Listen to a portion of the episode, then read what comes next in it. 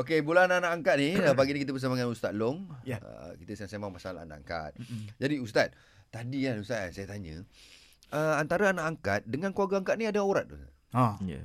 Anak Ini angkat an, contoh anak angkat perempuan eh, kita ambil contoh dulu lah. Okey. Anak angkat tu perempuan dan dengan bapa angkat dia. Mm-mm. Hmm. Macam mana aurat dia? Baik, Dia, dia begini. Sebenarnya anak angkat ni dia ada dua keadaan lah. Okey. Satu kalau anak itu anak susuan. Mm-mm. Maksudnya dia ambil anak angkat tu Kecil. masa kecil kan Mhm. dan disusukan Mhm. kan Okey. menjadi anak susuan lah. Mhm. Maknanya syarat dia maknanya sebelum maknanya dia Oh, dua 2 tahun, tahun. 2 Dua tahun ke bawah ah. kan. Ah. Dan lima kali kenyang tu kan. Okey. Ha, jadi kalau begitu maknanya dari segi aurat dia sama macam anak dia sendiri. Okey. Begitu juga dia dengan adik-beradik dia yang lain. Tak ada masalah lah. Ah. Ha, jadi yang masalah ni bila bukan susuan tadilah maknanya Ah. tidak ada kaitan sebenarnya dia tak ada kaitan Hmm. serupalah juga dengan makna dengan orang lain ha.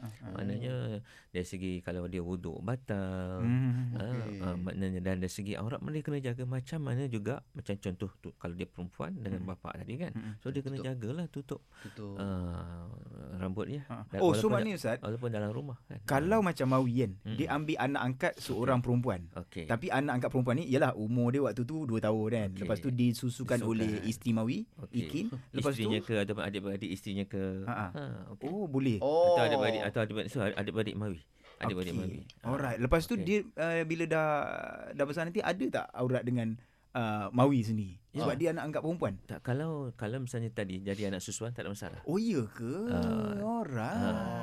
Oh. Maknanya susukan. Faham, itu faham, itu makna itu antara kaedah untuk untuk membolehkan kita Oh. dengan anak tadi itu kan supaya macam Boleh anak, bergaul macam anak sendiri. Faham, sendiri. faham, faham, faham. Ha, itu antara keadaannya. Alright. Ah, Maknanya syarat dia solution. kena jadi anak, susuan. Itu sebaik-baiknya lah. Oh, Tapi kalau dia. tak jadi anak susuan, ha, jadi itu kena jagalah. Faham, faham, faham. Ah. Sebab iyalah kita tengok trend sekarang ni Mawi kan kadang-kadang ada artis lelaki, kan dia ambil anak angkat tapi dia tak kahwin lagi ustaz. Mm-mm. So macam dia ambil anak angkat perempuan tu maknanya Ah. kan lepas pada sekian-sekian umur Yes. akhir balik kan Aurat tu masih aurat lagi lah. Betul, betul. Masih. betul. Hmm. Hmm.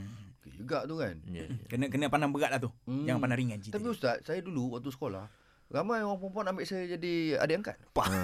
Ha, Masa sekolah dulu lah. iyalah. Kan macam atas-atas saya umur kan. Mm-mm. Dia tu ah, eh jadi- geli. Jadi adik angkat lah dia kata kan. Ha. Tapi saya tak tak pernah ni. Sama lah sama. Aku pun sama. Aku pun sama.